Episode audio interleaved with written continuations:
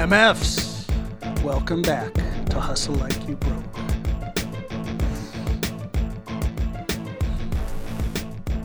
It's dark days here in the States of America. And I hate to start today's episode on a somber note.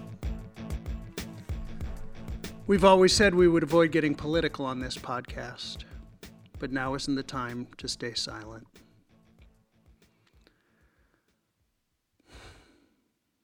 You know, I was walking my dog this morning, and it crossed my mind about 10 minutes in that I looked like a slob. My clothes were dingy. I hadn't looked in the mirror before I walked out the door. Didn't look at my hair. Didn't put a hat on my head. And I'm not much to look at on a good day. But I'm fortunate. I'm fortunate that I can leave the house without fear for my life when I step outside my door. And I don't mean to sound dramatic about it, but there are people who literally can't do that. I don't have to concern myself with my appearance because the odds of my being stopped, arrested, killed are low. But that's not the case for everybody. George Floyd died for no fucking reason. None. Well, that's not true. I take it back. He died for one very simple reason because he's black. And I'd like to say that it isn't a political issue because it shouldn't be a political issue. The color of one's skin has nothing to do with fucking politics. Except that it always has. We talk about Groundhog Day around here, how life during the coronavirus is the same shit day after day. And in the case of George Floyd, it sure the fuck is.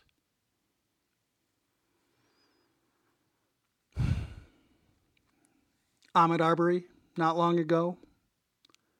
Breonna Taylor before that. The list goes on and on and on. It's like Will Smith said racism isn't on the rise in this country, it's just getting filmed now. What happened with George Floyd isn't unique, other than the fact that the camera was only a few feet away. And it's plastered all across social media and all across mass media like fucking murder porn or something for people to watch again and again. And I don't remember ever seeing anything like it before. And I really like to say that racism is un American. But the problem is, it's really fucking American. And this shit's got to stop. Being black in America is not a fucking crime. And everyone with a voice needs to stand up and use it now. Everyone has to stand up and say, no more. A few weeks ago, white men, armed to their teeth, stormed a state capitol, and lawmakers and journalists alike praised them for protecting their rights. Do you think black people would get away with that?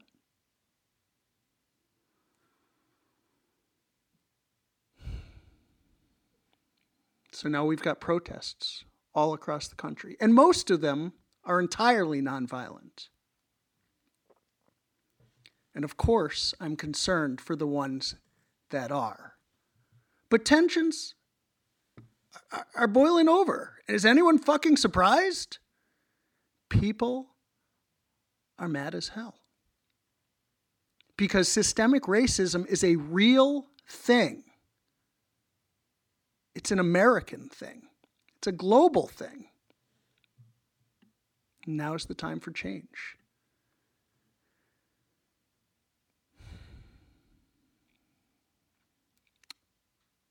I'm not sure how we get there. I don't know the path forward. But I think Killer Mike had it right when he said it's time to plot, plan, strategize, organize, and mobilize. And it's time to vote people out of office who don't belong. First and foremost, our fucking president. I have no problem putting that out there. And if I offend anybody, I really don't give a fuck. You know, the comedian and activist Dick Gregory once said something to the effect of if I am have said anything to offend you, perhaps that's what I'm here for. And I've always really appreciated that line, and I feel that way now more than ever. Because if that, if what I've said offends anybody, perhaps it should. Perhaps we all need to stand up and think a little more about what the fuck is going on in this country. Because it wasn't long ago there were protests in fucking Charlottesville, North Carolina, with white supremacists. And our president referred to good people on both sides. But I don't hear that rhetoric today. I just hear him talking about thugs. And we all know what the fuck that means. So, again, I go back to Killer Mike. I say Killer Mike for president. That's what I say because anybody that hasn't listened to his public address should do so immediately to appreciate the compassion in his voice, to appreciate the perspective he shares.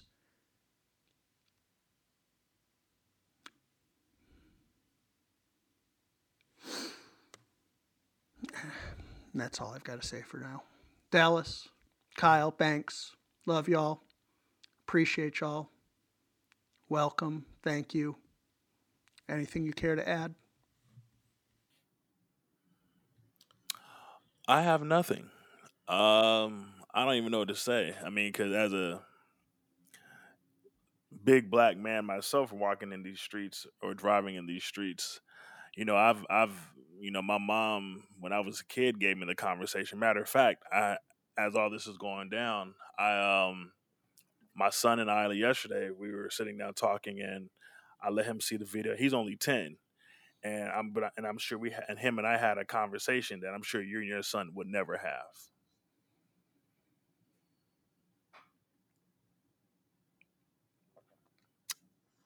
That's right. Banks.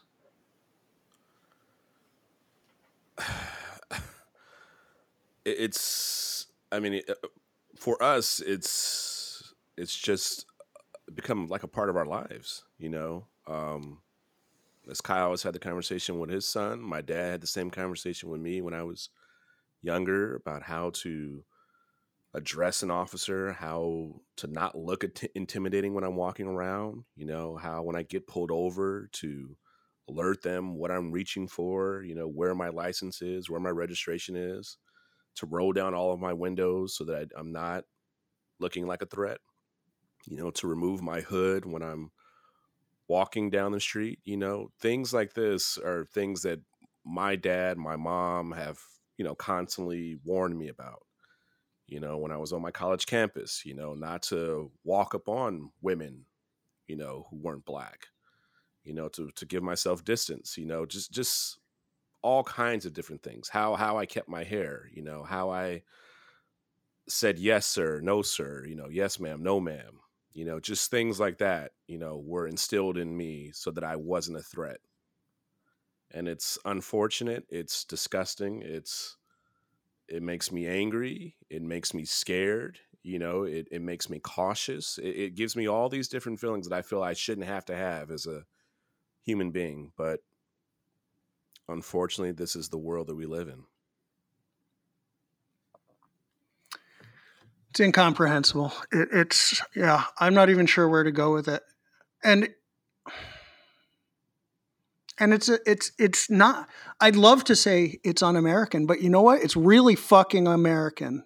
Sadly, it makes me embarrassed and ashamed. You get a I get a call just a little while ago from a friend in the Netherlands asking what the fuck is going on in our country. And it's it's it's devastating. And it's fucking terrible. And I can only hope one day it will be un American, but it's really fucking American right now. Dallas, any thoughts?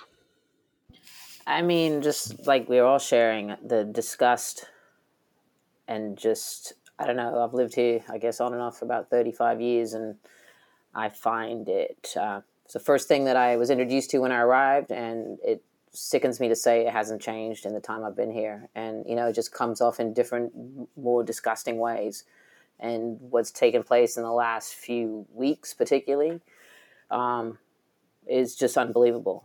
And I don't know what you do, but I think it is a serious, serious need to fix. Somebody has to, somehow, they need to reach down deep and figure out how to make this right. You know, I mean, it sickens me.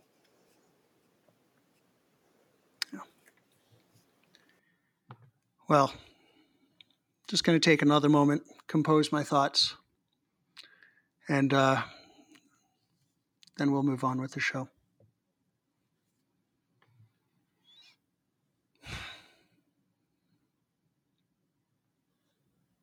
Okay, so as if there is anything else that's important to be talking about right now, another thing that is in the news that relates more directly to the concert industry at large is actually what's happening in Major League Baseball.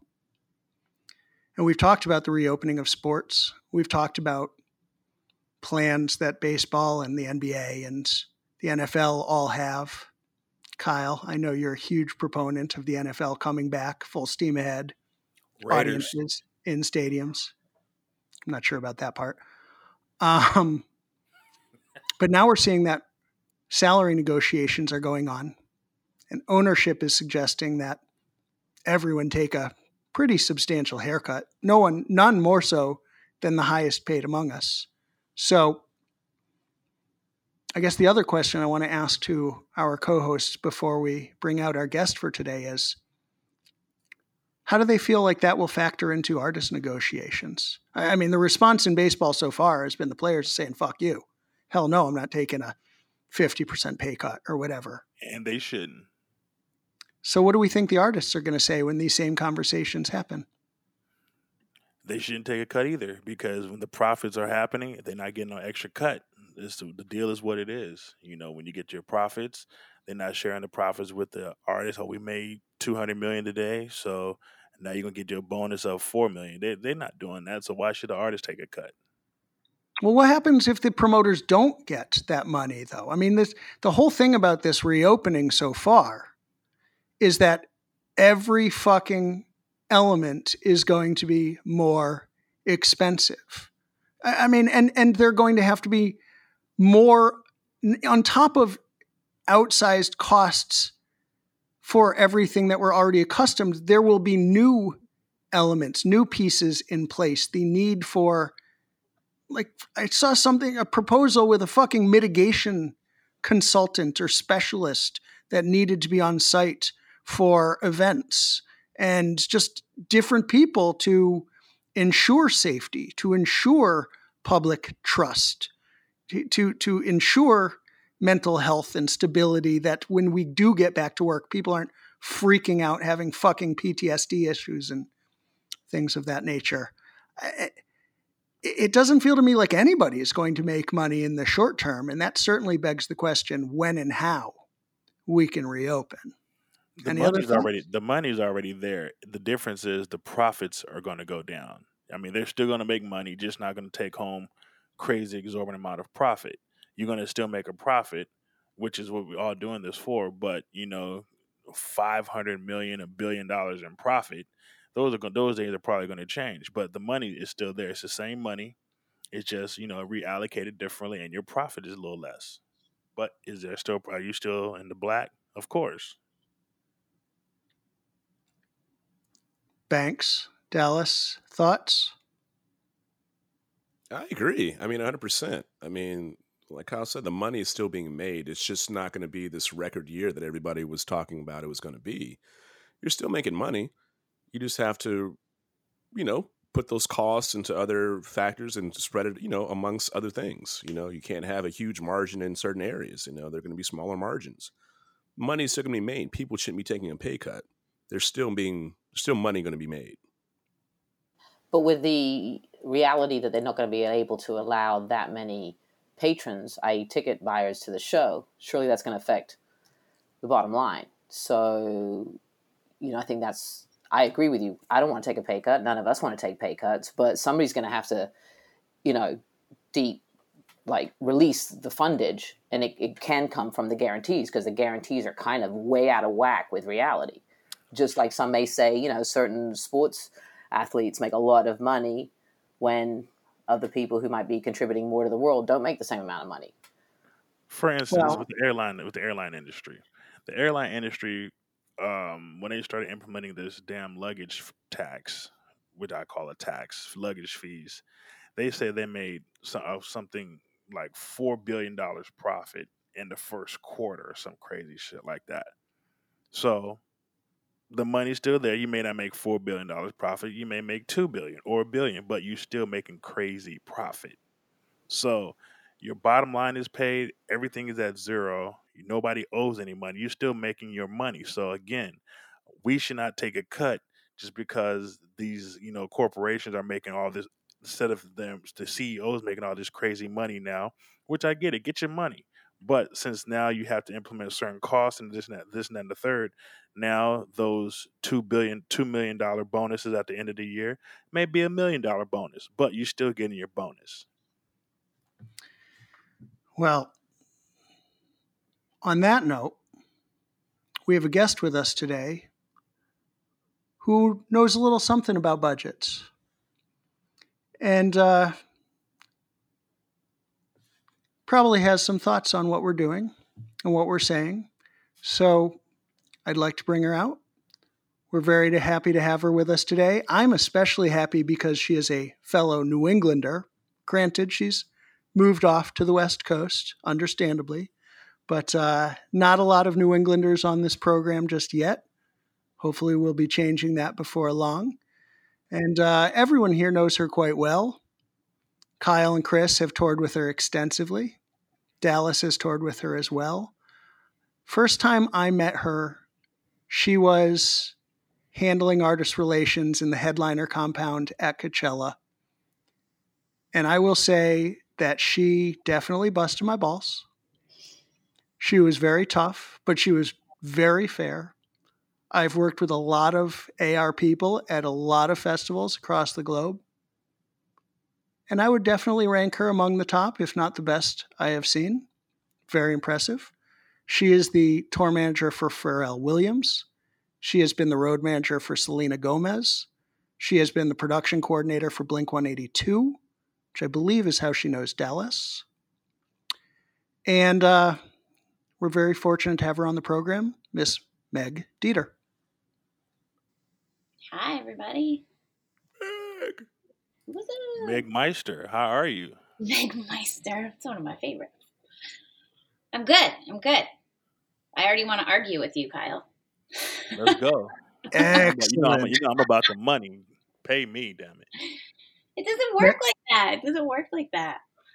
Why doesn't it? We have done budgets over and over again, and with this new system of how we're going to have to take extra health precautions and there's not going to be as many patrons that are going to be able to come and bathrooms need to be turned over you know a million times over again and cleaned you know every 10 people or what the new rule is going to be.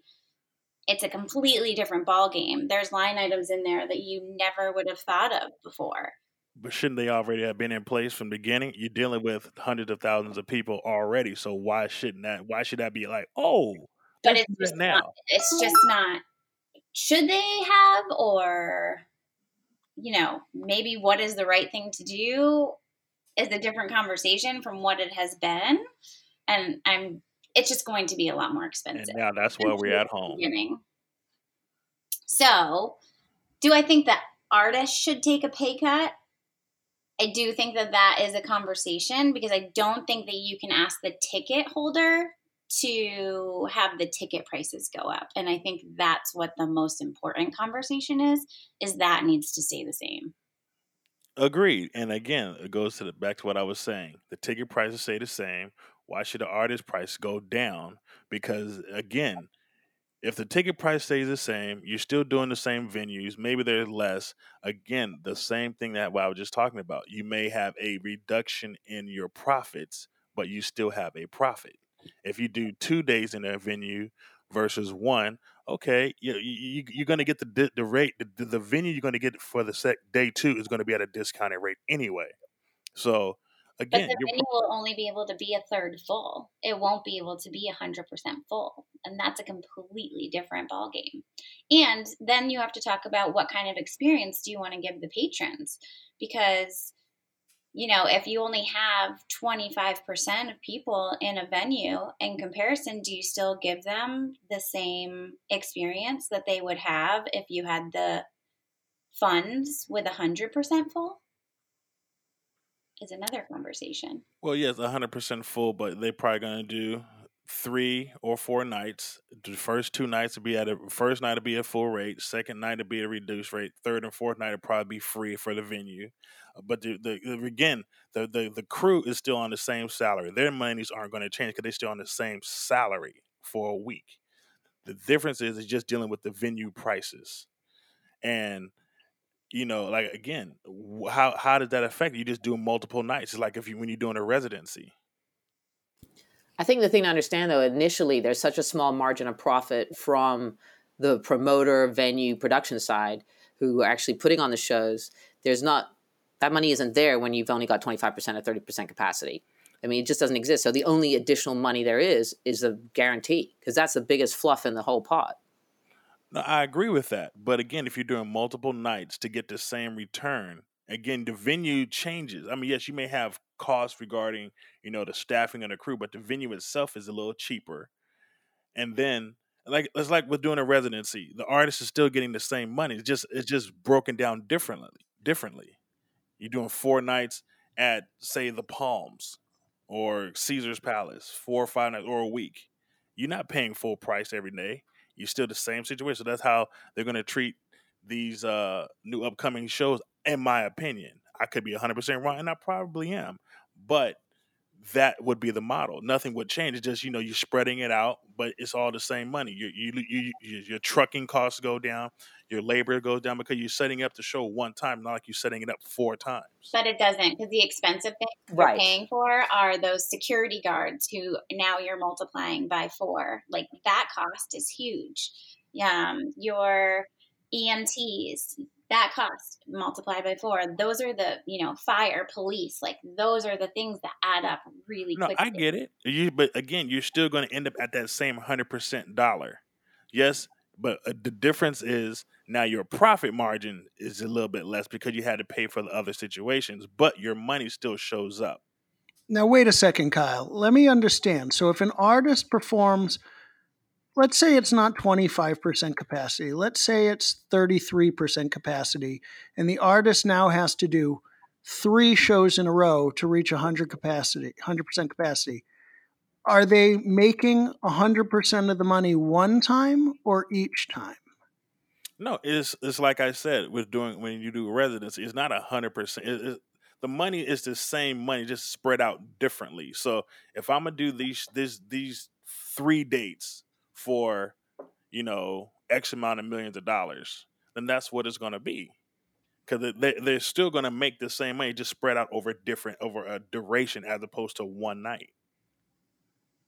So the artist is then performing three shows to make to be whole for what would have otherwise been one. Correct.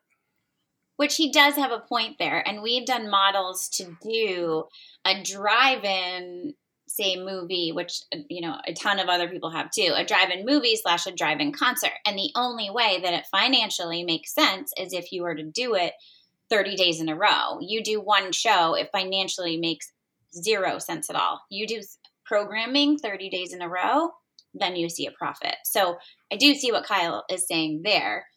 Um, but I completely really agree. time to get there. Yeah, and I completely agree. I think in that under those pretenses, we're more aligned and on the same page. I, I was thinking about it in terms of the artist does one night to 33% capacity makes no. their full check. No, that's not what I'm saying. Not, that's not what I was saying. But then on the flip okay. side of it, now, okay, yes, the artist in the in retrospect, yes, the artist is working harder technically, but in theory, it's about the same because they have no travel. Once they've done show one, and and basically is their sound check for the rest of the whole thing, unless they're changing everything.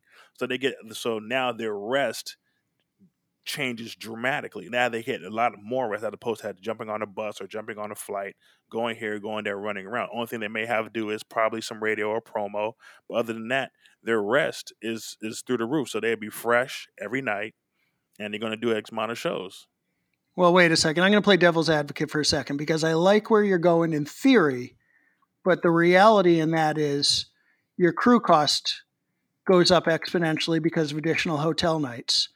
There are fewer shows, fewer different markets you can hit in a week. So the tour has to go on longer or you less hit less markets, which ultimately is less revenue overall. And I would imagine a lot of artists under those terms would look to more locals than touring crew, which is a benefit to the local economy potentially, but not to the touring crew because the only way to alleviate the burden of the additional hotel nights is to use locals.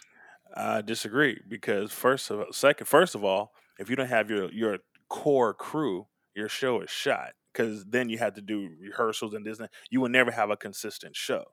The only core thing, crew, core yeah, crew. Now hold right. on, but core crew, but that's you know the core crew is a is a very small fraction of what a large tour crew otherwise looks like.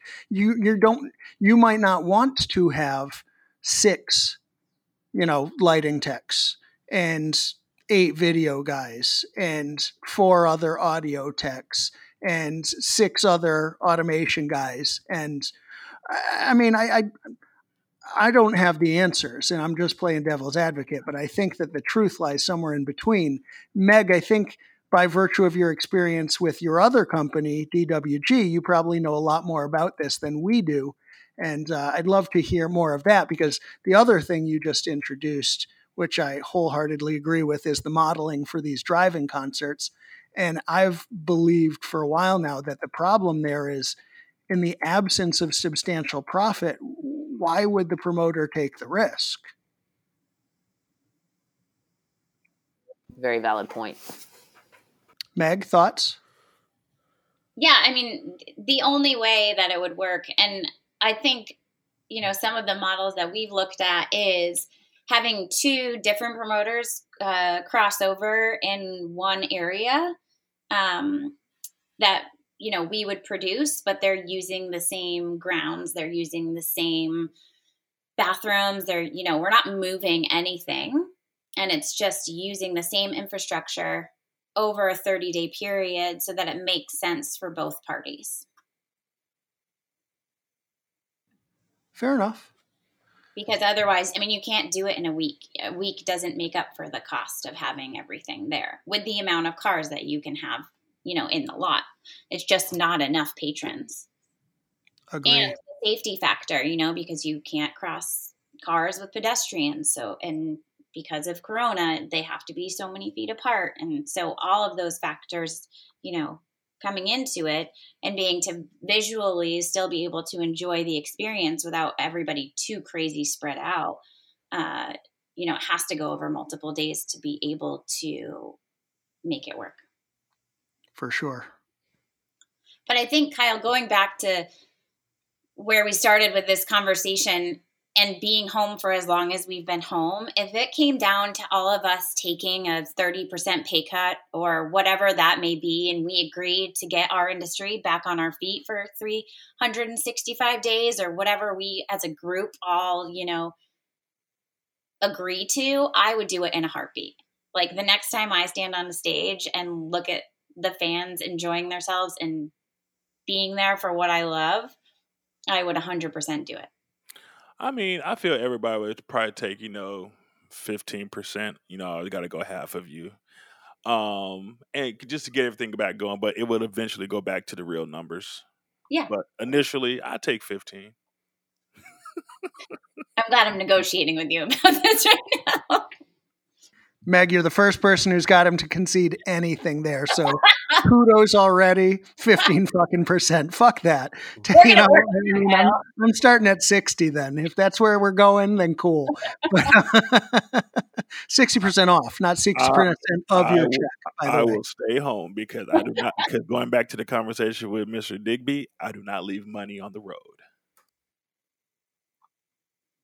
I have a question, Meg. Looking at the the models that you guys have talked about for the drive-ins and having an artist perform consecutively over a certain amount of time, isn't that a smaller pool of artists that you're looking at that can actually sell out shows multiple, you know, multiple days in the same city?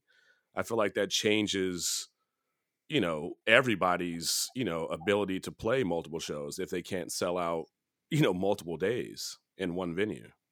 Oh, absolutely. But that's when you would bring in the movie aspect or you would bring in another form of entertainment that wasn't just music. Something that's not so costly. So we're talking about mixing it with other different genres and other different aspects of entertainment. Absolutely. Yeah. Hmm. She's saying uh, other forms of entertainment and not just music too, which I mean, to be honest, I hadn't really considered. I'm seeing pop up drive-in movie theaters come back. I, I still think the liability issue is is so great here. Uh, the the this need that that we be able to trust one another. Again, going back to the beginning of this podcast and what we were talking about, like, can mankind trust one another in this day and age? I, I don't know. But it's the same. So yes, I agree with the liability portion, and you know we have talked to insurance companies to get a, a vibe on what that looks like, and it's not cheap. Um, but for instance, I, you know, there's a, a great hike in behind our house, and it is trusting your neighbor. And, you know, the regulations are that you wear a mask. But I would say 50% of people wear masks and 50% of people don't wear masks. And the same repeat people go on those hikes every weekend. And it's the others who make that decision knowing that there are going to be those people out there that go anyway. So i'm sure the same you know when restaurants open up and when people do go do some kind of entertainment it's going to be either trusting your neighbor and keeping yourself safe um, and going or staying home. And that's going to be a whole nother conversation of the people that actually go out and the people that stay home so should people then again just throwing it out there to to be the devil's advocate here. Should people then be forced to sign a waiver that says that they're willingly putting themselves in these situations? I mean, it's not a bad idea. Yeah, and I suppose that those conversations come down to the lawyers and insurance folks. For me, like I do not ever put myself in the middle of answering those questions. I leave it to the experts on that and to guide me in the right direction. I have a question for you, Meg, since uh, you always bumping heads with me. So, with regards to insurances and whatnot, and driving concerts, theaters, what of the sort, how will they be able to serve alcohol because if you're behind the wheel with an open can, that's an automatic DUI. Uh, alcohol is a good question, and I don't have that answer for you. Um, food and mm, beverage otherwise would be uh, through an app, and it would be delivery. But alcohol is a really good point, and I have not I have not addressed that yet. But that's one of the the biggest draws of money because you get a beer for twenty five dollars for You're absolutely right. so that would be a real that's that's that's revenue right there. Oh, also, who's going to check the cars and make sure they're not bringing it in anyway? But I think that's changing even right now. We're seeing that in in California, Southern California, where you're able to order alcohol at a restaurant in a car, and they give it to you. Yeah. I mean, that's changed everything. I mean, as far as like liability and insurance, I think they're not even thinking about that at all. They're just thinking about you know making the money. I mean, you can go to a restaurant right now, and before it was just food. You had to order food, and then you can order a cocktail. Now I'm watching people just order cocktails, put in their car, take it, drink it, and drive off. Well, you're right, Chris, that that's happening. Although, you know, when there's a major concert promoter involved, the opportunity to sue that person in the unlikely event or inevitable event, as the case may be, that there is some sort of accident. It just takes one out of the thousand cars out of the 30 dates each. So one car out of 30,000 gets into an accident and sues. I mean, they're going after Live Nation for sure. You They're absolutely going after AEG for sure. Mm-hmm. Whoever is whoever has the deepest pocket, they're going after the fucking artist if they can. Oh, whoever has the deepest pockets, the sponsors, everyone is exposed, everyone is at risk. I, I myself in my own career have been exposed to mm-hmm. litigation over I don't want to say trivial shit because that would be the the wrong thing, but something that had nothing to do with me, but because I was indirectly involved in the show in a minority position, I still was named in the lawsuit. So who wants to expose themselves to that? And it, you're right. I mean, we, we're looking the other way. Of public officials are looking the other way now, thinking these restaurants just need to make money. But what a mom and pop shop does and what Live Nation does is not the same thing. But what's the difference between like a show where you have, you know, like a jazz in the gardens or, you know, something like that where you can buy things, you know, and sit in your car and sit in the grass and drink heavily and then drive off. There are shows like that already now that happen. For there there always have been. I mean, one of my first jobs ever, I was working at a place called Tanglewood in the in the Berkshires, and it was encouraged that people bring their blankets and bring their wine and you know sit out under the stars and listen to James Taylor while drinking and driving home. In, inevitably, there was no walking, so it, it was kind of I don't know. Again, it goes back to maybe that trust factor of drinking and driving, but there is an explicit difference between bringing your own and buying it too. Because, and Chris, you brought this up on another episode where you said you thought there was a move towards BYOB. Now, that might solve a liability issue, but it doesn't solve the revenue lost by the venue or the promoter or the concessionaire and and when I say or, I mean and and and all of those people tend to share in those proceeds and profits, and that is one of the major financial uh, you know benefit benefits of of hosting live events, especially you know if we're talking about every promoter taking a taking a haircut just to do business. Yeah, i, I yeah. I see that. I, it's just I've seen some things, and it just it just seems I don't know. Like you said, officials are turning their heads for right now, but it just seems like this is almost like the new motto: "Don't ask, don't tell," and you just you know do what you want to do. I mean, my family and I we just went to a drive-in movie theater that was serving cocktails. You know, they they well them out. They're the people were on roller skates and bringing. I mean, as many cocktails as you want. There's a little app, and you press, and they bring you as many as you want in the car. Not even checking to see how many people are in the car and this is at a drive-in movie theater. Yeah. Well, I mean, That's right, though. It's gonna take it's gonna take one, one, one fuck up, and then it's gonna be a huge thing.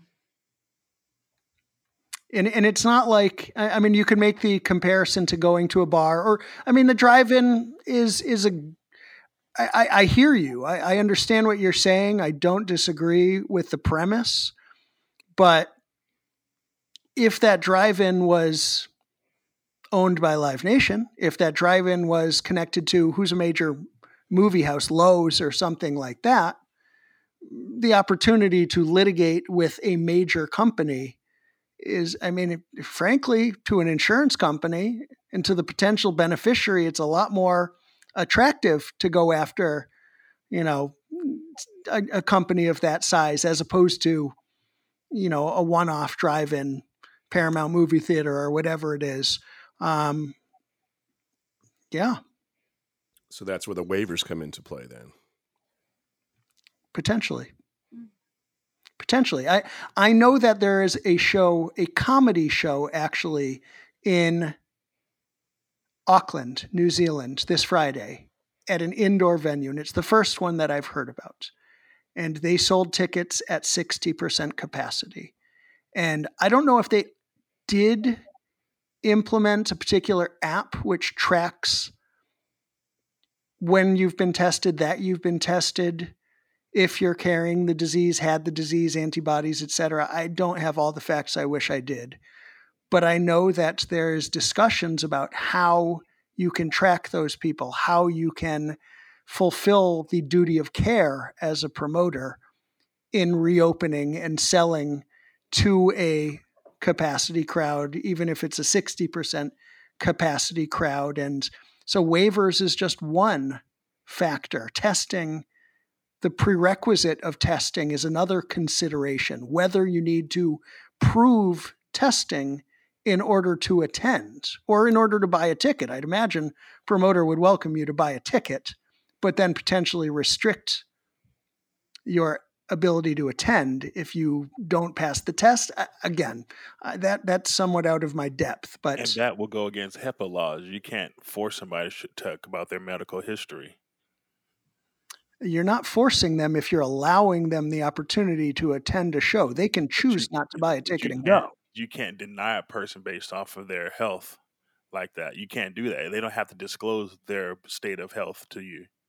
Oh, I, think, I mean, I again, I'm not I'm not an attorney. I'm not well versed in that sort of thing, but I can't imagine that that that particular I, I, there has got to be an exception carved out. We because no venue is going to open and say if you have had this thing, you're still welcome here anytime. If you are sick right now, sure, come right in. We can't stop you. No fucking way that that would lose all public confidence. Nobody would go to those shows. Again, it goes back to what I said before, where it said eighty percent of people are asymptomatic.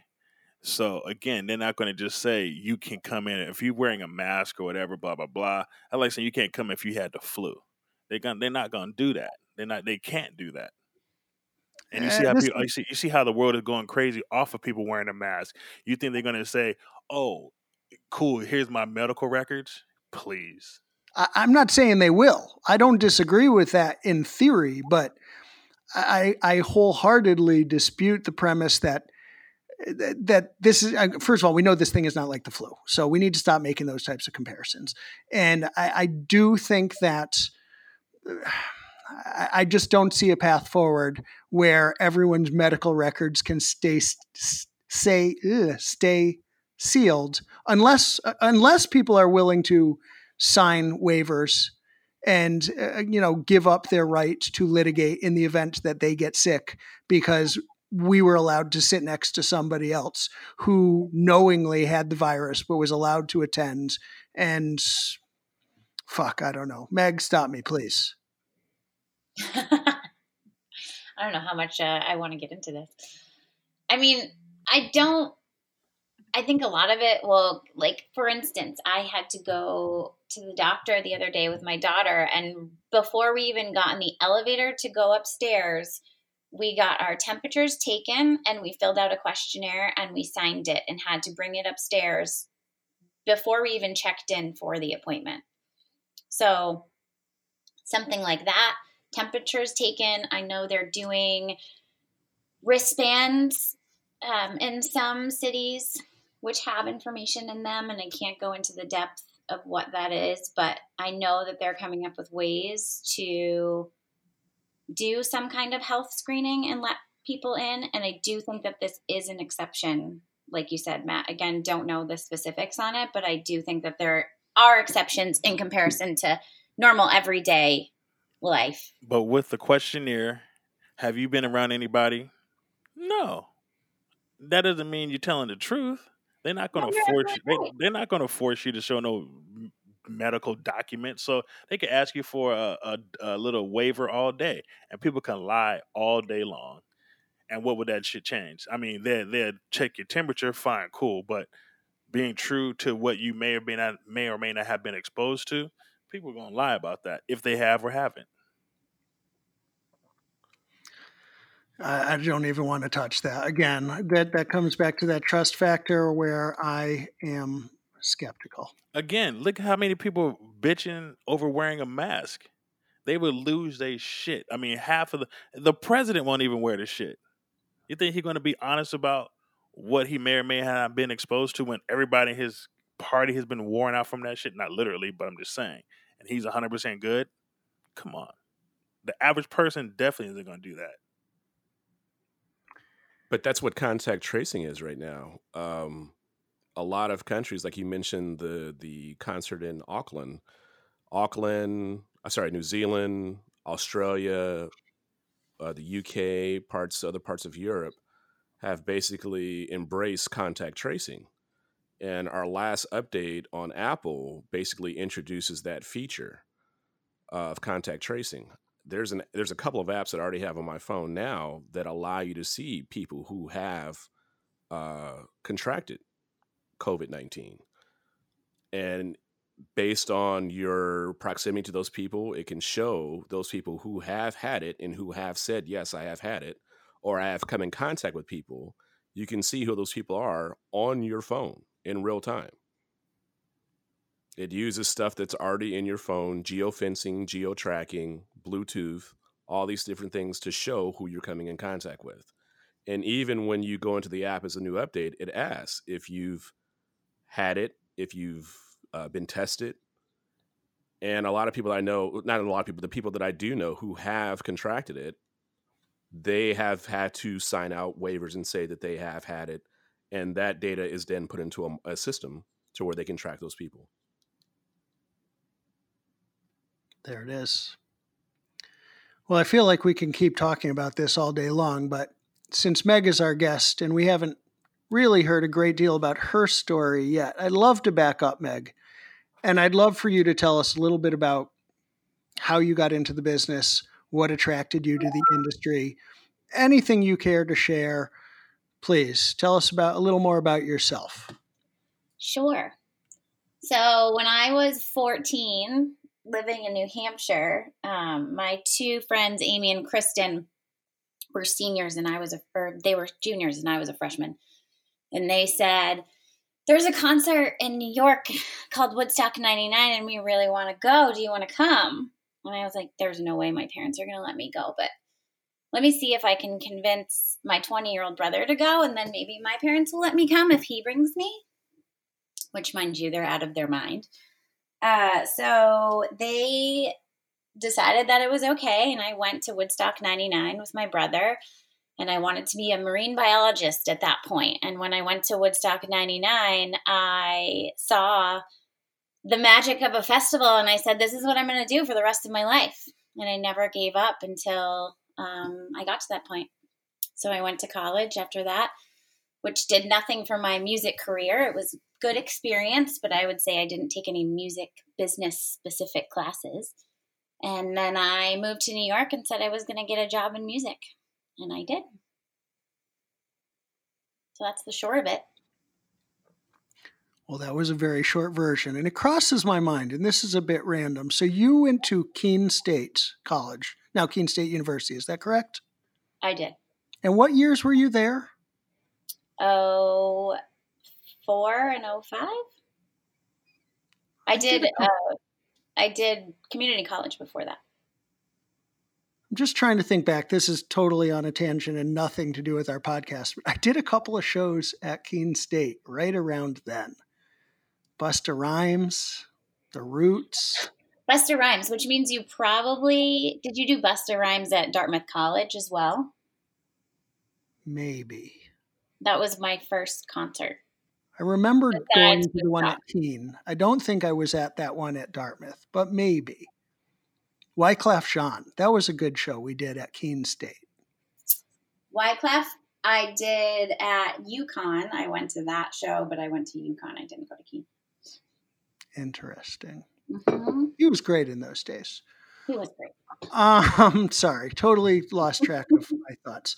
Um, so, what else? I mean, what that that was a, a very short overview, and I appreciate that. But you've toured extensively with Kyle and Chris, and you certainly had no problem engaging Kyle and suggesting he peel back those white gloves for a second.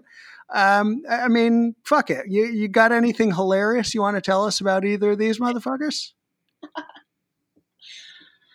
Uh, specifically, I'm trying. I don't know, Kyle. You probably can bring up.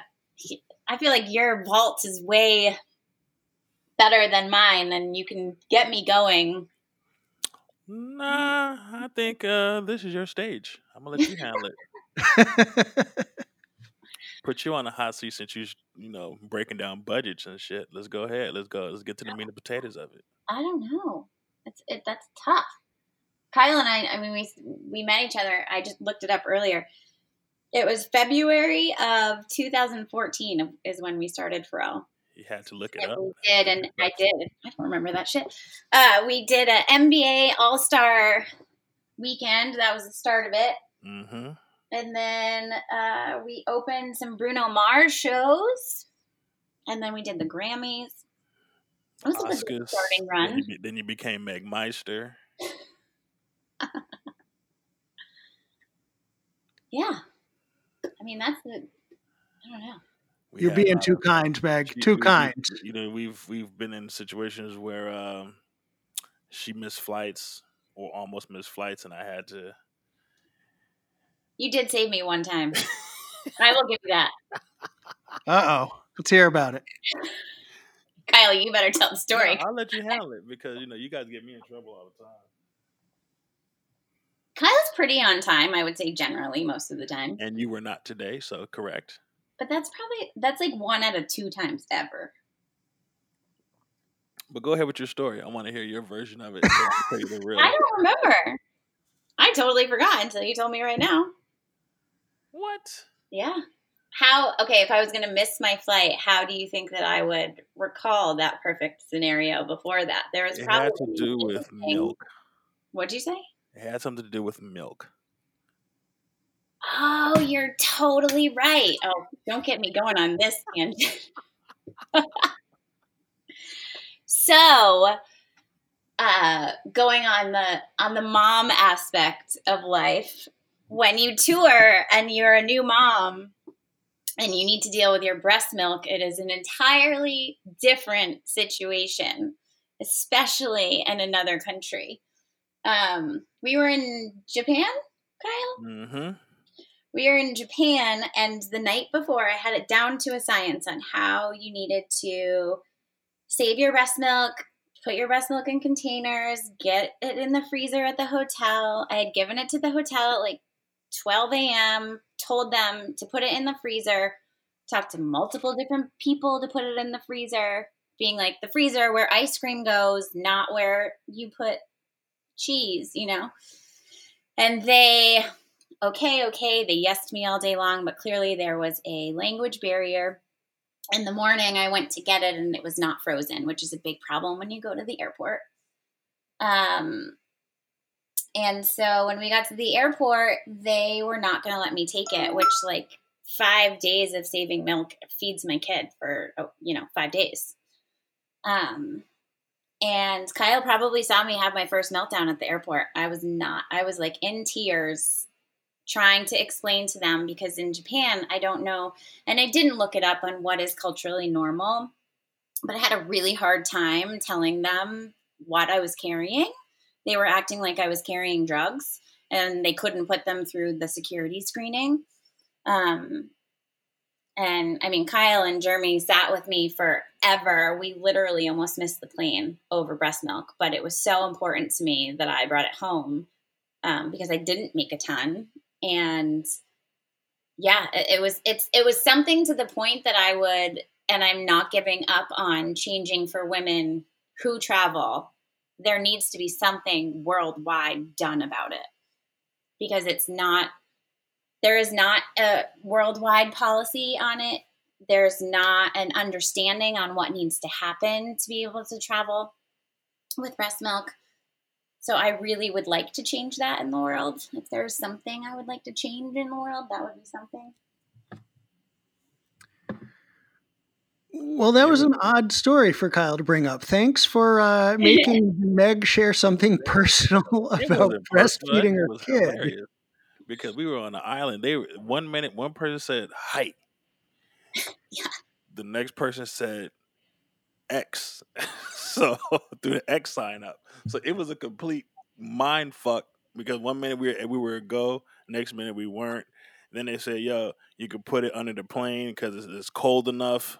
She's like, "The plane is not going to be cold enough." And then they said it'd be like a freezer. So it was all over the place. And then she asked me if I could take her aisle seat for a window seat. I'm like, yo, just because you had milk problems don't mean to change my comfort zone for you. She said, Good grief. Kyle having to give up his seat. I, and that, that does sound serious. it, it is because I chose that seat. Have you seen Kyle? It is serious. His seat. My, my, my, my comfort is important, is even though we were coming home. But I felt for her. And then when I conceded to give her this, he said, oh, never mind. I'm good. I'm like, you see, then you give her some love, and she go left on you. So it was it was an interesting day. Very it was such yeah. Oh man, that was a fight. But I will change that from that fight. I will I will change that someday in life. Any other things you want to change in the touring world for mums? no, it's great though. I mean, you're like the first generation of ladies in the career, doing the doing the career and having a couple of children. Is there anything you'd like to impart with that beautiful notion? Yeah, I mean, I would say that's the the most important. I'm I'm very thankful of being so close to you know Kyle and Jeremy, and even though Jeremy and I are still kind of in a fight, but still he let the fight go, and um, I really appreciated their friendship, and it it wasn't just friendship, just the family that you get with having you know being with these people day in and day out and going through something like that which like some males are completely uncomfortable dealing with they didn't care and they were right there for me. And i really appreciate that. And that's something that i hope never changes with our industry is the family aspects of things. And otherwise i mean i think i think that's the toughest part and it's more culturally changing it but otherwise, for moms, everybody's super understanding. You know, everyone's good about letting you FaceTime your kids. The boys do the same thing. Um, I kind of have a rule now. I don't like to be gone, I would say, more than five to seven days consecutively. And I'm very thankful with Pharrell that um, I don't have to deal with that because we don't tour that way, I guess, tour longer than that. So how can you not have someone's back when they, for your birthday, wrap your console with wrapping paper and then give you a big slab of bacon since I don't eat pork? Talk about we give you I forgot what the bet was, but just Kyle, eat this bacon, it would change your life. And I'm like, uh uh-uh. uh So you know you gotta have a person's back like that because the thought that was an amazing thought. I I would never forget that day. I came into rehearsal full SD7 wrapped in wrapping paper from the top to the sides, and then a big ass thing of bacon. Happy birthday! It sounds sounds to me like she was trying to do you a favor. I, I that's, that's just coming from a personal perspective here. It sounds to me like you're giving her grief for trying to do you a solid. Well, by introducing me to swine they also had bottles in 1942. So of course, yeah. well, see, the 1942 that goes without saying. That, that's but you know that's that's like my my my you know my crest of beverages. But I mean, the fact that the console was wrapped and then gave me some bacon, like wrapped in bacon, it was kind of a should try to play me, but eh, it was hilarious. I, I I could never forget that. They're like, Kyle, please have some bacon. To this day, they try to get me to eat bacon. Never. Because you don't know what you're missing, Kyle. Really How do you don't. not know what you're missing if you never had it? I mean, I'll never try to stop convincing you of that. Sounds kind of self explanatory to me that you could know what you're not missing by us telling you or something. I, I don't know. I'll leave that alone. Whatever. Uh, moving on from that, uh, this this actually is is a very very important question for you, Meg, and and we've asked this question to a couple of guests and and have been surprised by the response. Have you ever seen Chris in his blue terry cloth robe? You know, I do not think that I have, but I think that I have seen a photo. Chris, how, how is that even possible? We, well, I don't They know. had all fly dates. We- You're we- not yeah, gonna put yeah. the terry cloth robe on a fly date. Yeah, That's yeah. when you on the bus and kick your feet up. Yeah, Yeah, we, we were on planes like different uh, a, a plane every single day, so I, I didn't even have a chance to put on my pajamas. It was But he failed to say they were private planes. they, Did, did you carry the bag with the eucalyptus scent in it at least? I did carry that. I did have my pillow bag for my two to three hours of sleep at the hotel. I did have Matt. that. But you did see how he skirted past the fact that they were private planes. I, I respect his uh, discretion and his willingness not to overstate his. And unlike some people who insist, of course, the 1942 is there, motherfucker. You have to embrace the fruits of your labor.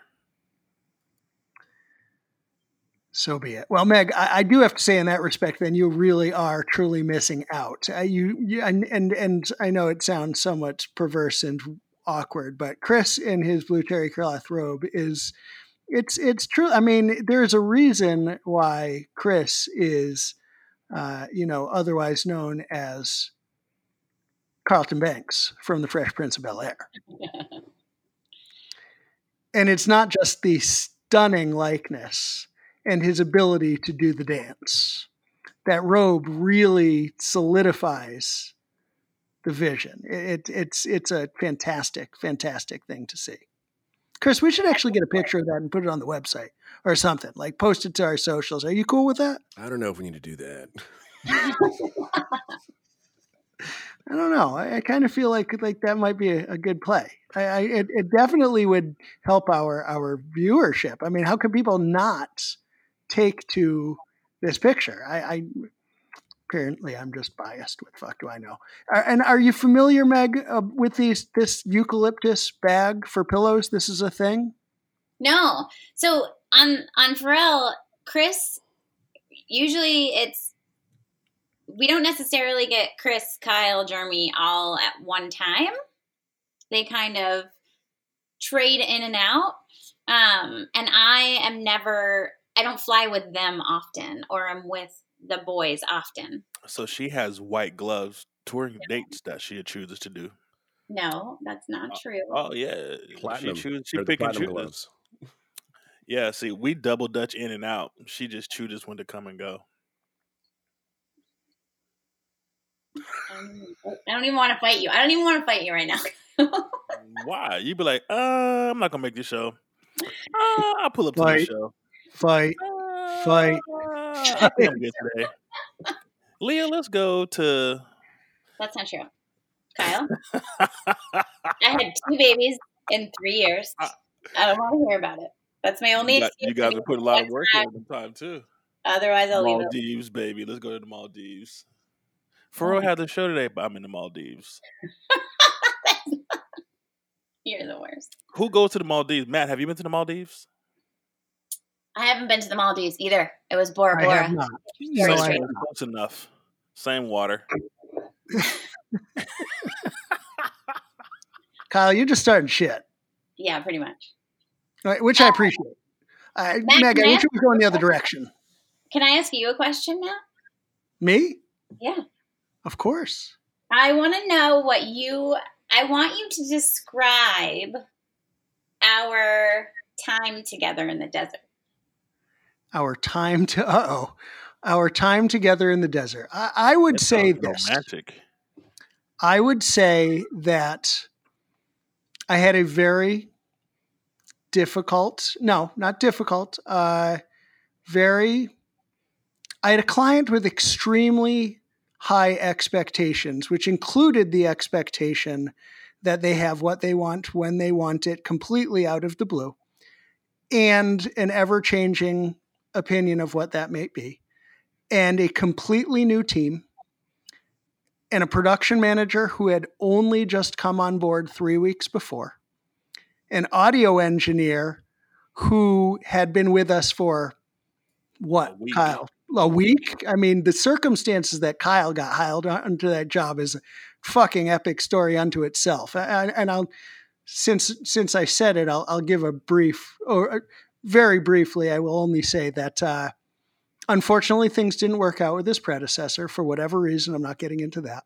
Crashed a whip, and that person got fired literally then kyle met that, that night literally he was calling me can i come over now can i come over now because he'd driven like an hour to get to the studio and i was like not yet not yet you know your predecessor is still behind the console tr- thinks he's got the job we had to call this person out into the parking lot and let him go during a rehearsal and at that moment kyle was parked in his car listening to music not 10 steps away and we tried to be discreet but my manager was not he just wanted it done at that point.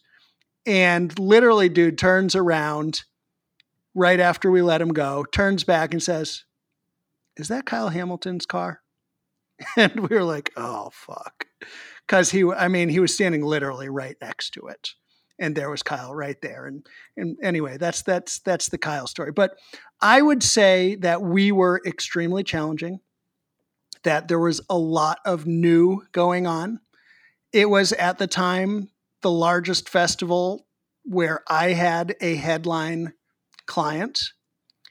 And Meg, I think you came in and you were intent on your prerogative and making things go a certain way and you stuck to your guns and I thought you were very solid. I thought it started off a little rocky between us, but I think we were cool long before even the first show, let alone the second.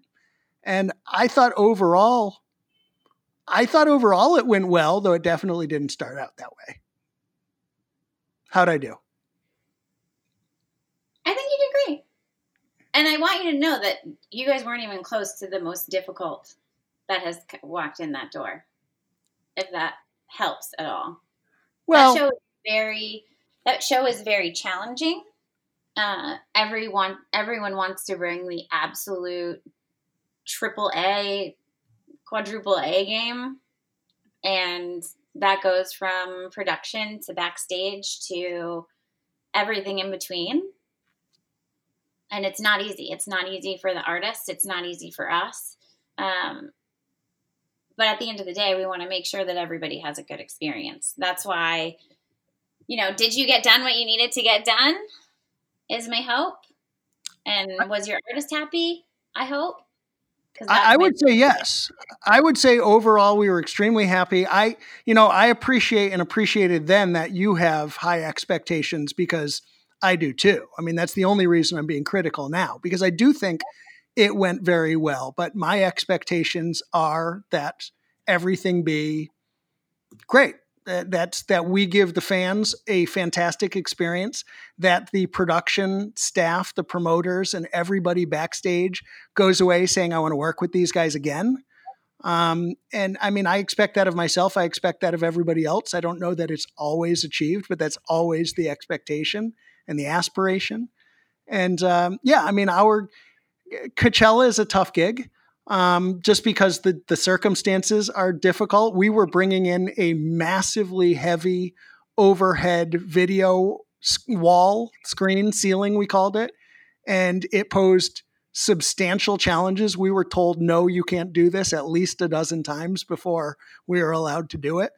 Um, you know, so there was definitely a lot of pressure that it be done a certain way at a certain level. And, and, and, you know, my client, again, I I still work with them and I love them to death. So I don't mean to say anything negative at all, but their expectations are that things be a certain way. And frankly, if they heard no to anything, they were very quick to call the headliner of the previous night or the previous year and say, hey, we just got told no to a question. We feel like the answer should be yes.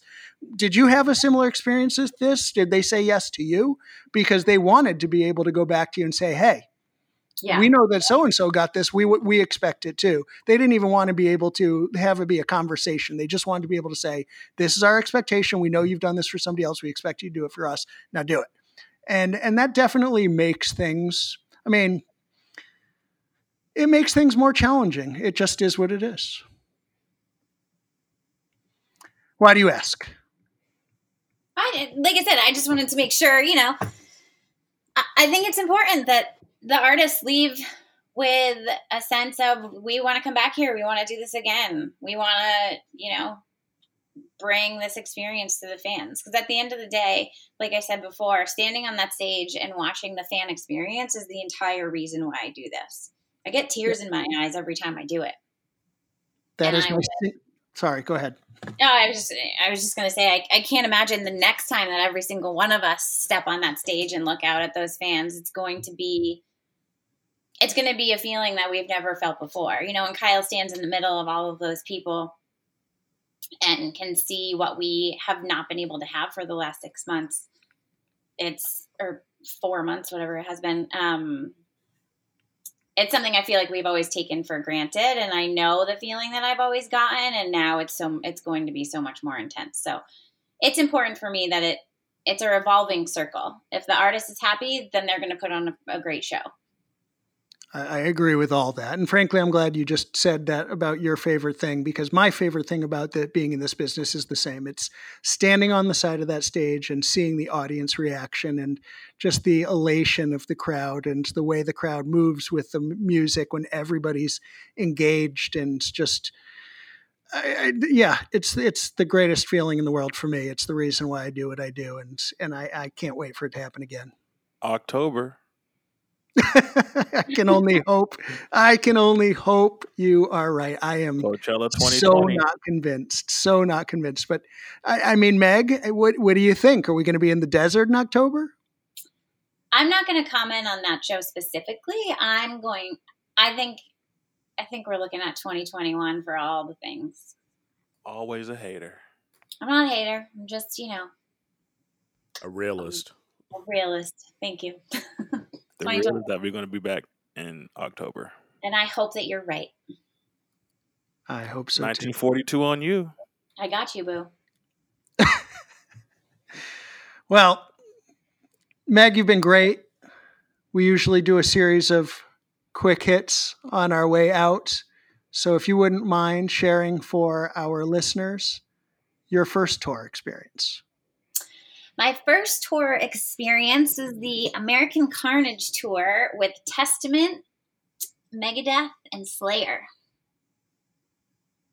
Uh, I was working a show called Rocklahoma, and the Dean guitar rep for Testament asked me if I ever wanted to tour. And I said it was a goal of mine. And he put me in touch with Testament. And the next thing I knew, in August, I was on the road. Nice.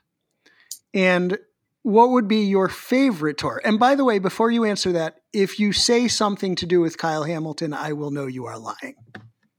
It has nothing to do with me. I, I guarantee you. Um. Unless it's when I got punched. Ooh, that might be a favorite moment. I, I'll ask that next. Favorite? You know, I was looking ahead at the questions that we were going to speak about, and for me, favorite tour is not it's not something that I can answer because the relationship between the people for I would say Blink 182, um, Slayer, and Pharrell, the families for each of those are so different, but a lot of the same people cross over. The experiences have just been incredible. And i can't i can't tell you a favorite because i don't think it would be fair in saying that.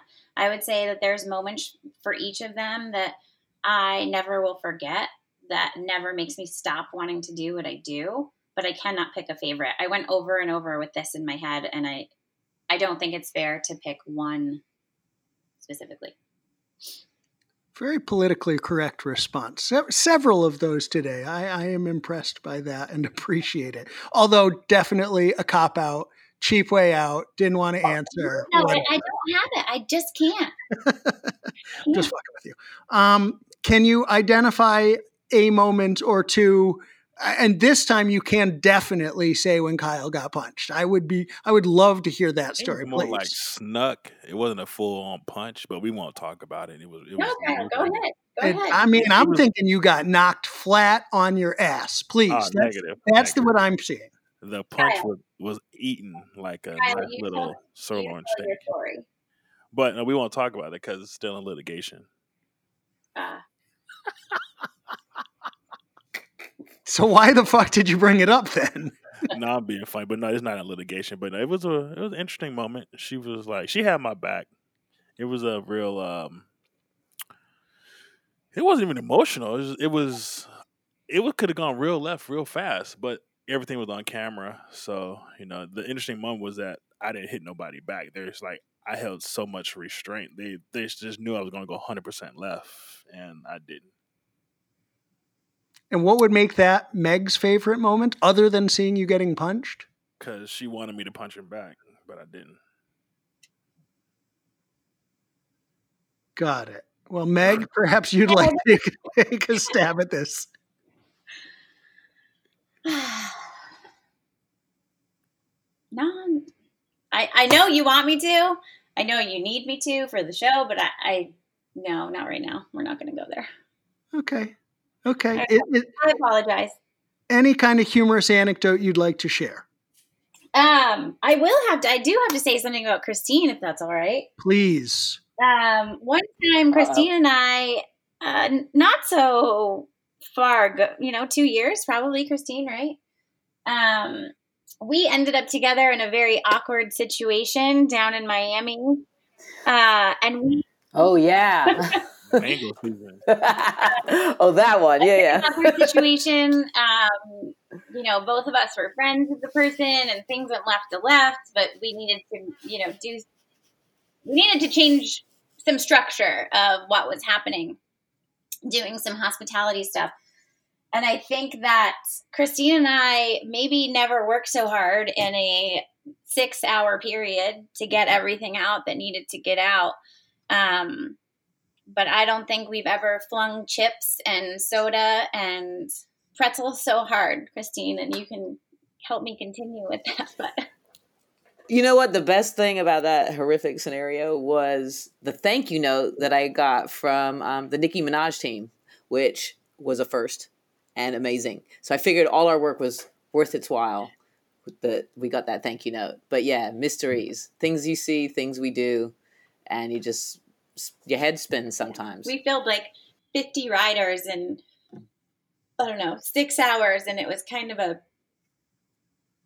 it was just a, a militant line to get those baskets out and get it done.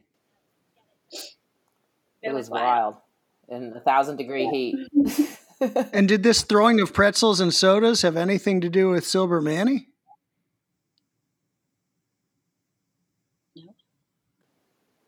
Guess not. He must have been Nicki's TM at the time. no, I don't remember him. No, it was no artist specific. It was totally a festival, totally a festival problem that Yeah. it just needed to be minded quickly. And, and Christine and I really just put our heads together, and boom, that was one of our you know greatest like work together moments. So you don't fail or fuck it all up. You guys, Exactly. you guys have one chance. Go. There it is. All right. Absolutely. So, Meg, we'll get you out on a softball. Any advice you'd like to impart on our listeners? Um, when I was on Slayer, someone told me the first thing that people are going to see in the morning is you. So, not to ever portray yourself as drama and always have a good attitude every day when you wake up at work. And I've carried that on with me throughout whether I do festivals or tours or what have you, it is so important because every everyone that you see throughout the day, you can completely embrace their energy or steal their energy. And that's a choice that you make. So it's so important to have a positive attitude in what we do to keep everyone happy. So that would be my advice. I like that. And actually, a tougher one. I should be remiss if I didn't ask. Anything else you'd like to change about the industry coming out of this pandemic? Something that we should all do better.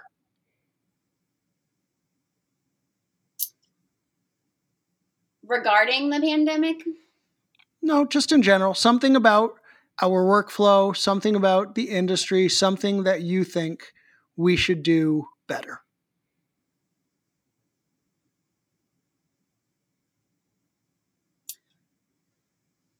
I feel like it sounds so insignificant right now with what's going on, but I think that the routing of what we do needs to get better.